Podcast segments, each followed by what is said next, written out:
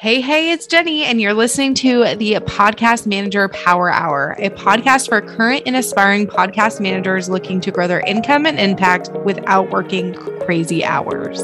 The podcast industry is booming and new podcasts are starting each and every day. So it is the best time to go all in as a podcast manager.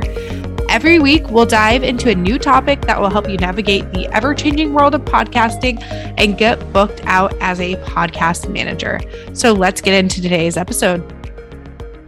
Hey there, welcome back to another episode of the podcast. In this episode, we're diving into seven ways to uplevel your mindset as a podcast manager.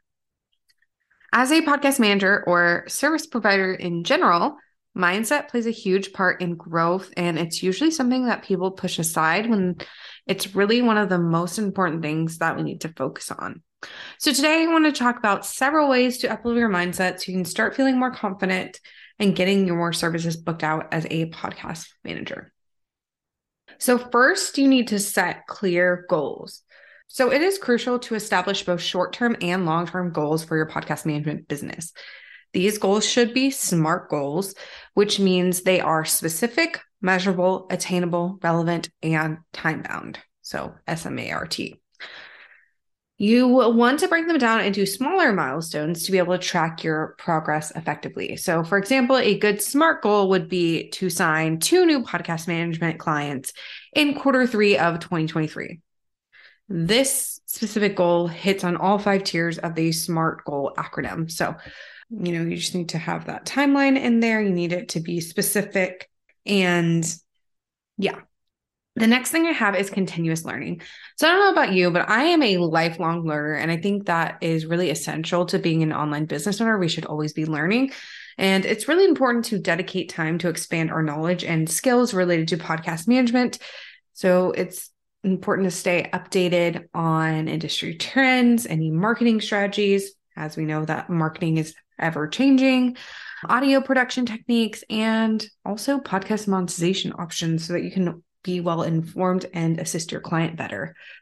You want to explore online courses, other podcasts, blogs, and industry conferences to really just stay informed and on top of your game. And if you're listening to the show, you're already doing that in the form of podcasts. So you've got one of these down already, but definitely keep on top of all things. You also want to ask for feedback. So actively ask for feedback from your past and current clients. This feedback can help you identify areas for improvement and really refine your podcast management skills because we should always be growing, always improving. And I highly recommend asking your clients for feedback on like a semi annual basis. So that would be like twice a year. So you can work to improve your business because I feel like a lot of times we just kind of get stuck doing things and doing the same things over and over again and then we don't really improve. So i think that improvement is really really crucial. And to do that you need to have feedback from your clients. You also want to get a good organizational system down. So efficiently managing multiple podcasts requires you to be really organized and have good communication with your clients. So you can implement systems to help streamline your scheduling for your clients communication, guest coordination, and even content planning for your clients. You can utilize project management tools like Asana or Trello or ClickUp to stay organized and ensure smooth operations for not only yourself, but also your clients as well. I think it's also crucial to build a community because entrepreneurship can be really lonely at times. So it's really important to connect with other people in the industry and other podcasters too and to do this, you can do this by connecting on Instagram, joining relevant online communities like Facebook groups um, and networking groups, attending like industry events like podcast conferences, and then really just engaging in conversations on social media to get to know people in the industry. Because collaborating with others can really just provide a fresh perspective. You can share knowledge with each other and also eventually partner together and do some collaborations, which is one of my favorite parts about being an online business owner. Next one is to emphasize self care. So I found that once people quit their corporate job or, you know, just come into the online space however they do, They dedicate nearly all of their free time to getting their business off the ground, and they tend to neglect things like exercise, eating healthy, and overall taking care of themselves, which is really, really unfortunate. But I've done it. Almost all my friends have gone through it that are entrepreneurs. So it's it's really common. So if if that's you, don't feel bad about it. But it is so crucial to prioritize our mental and physical health. So do things like taking breaks, practicing stress management techniques, and maintaining a healthy work life balance. As hard as that can be at times, I know, especially if the little ones running around, it's really hard to maintain the two, but it's really, really important. And you want to engage in activities that recharge you and help you maintain focus and productivity.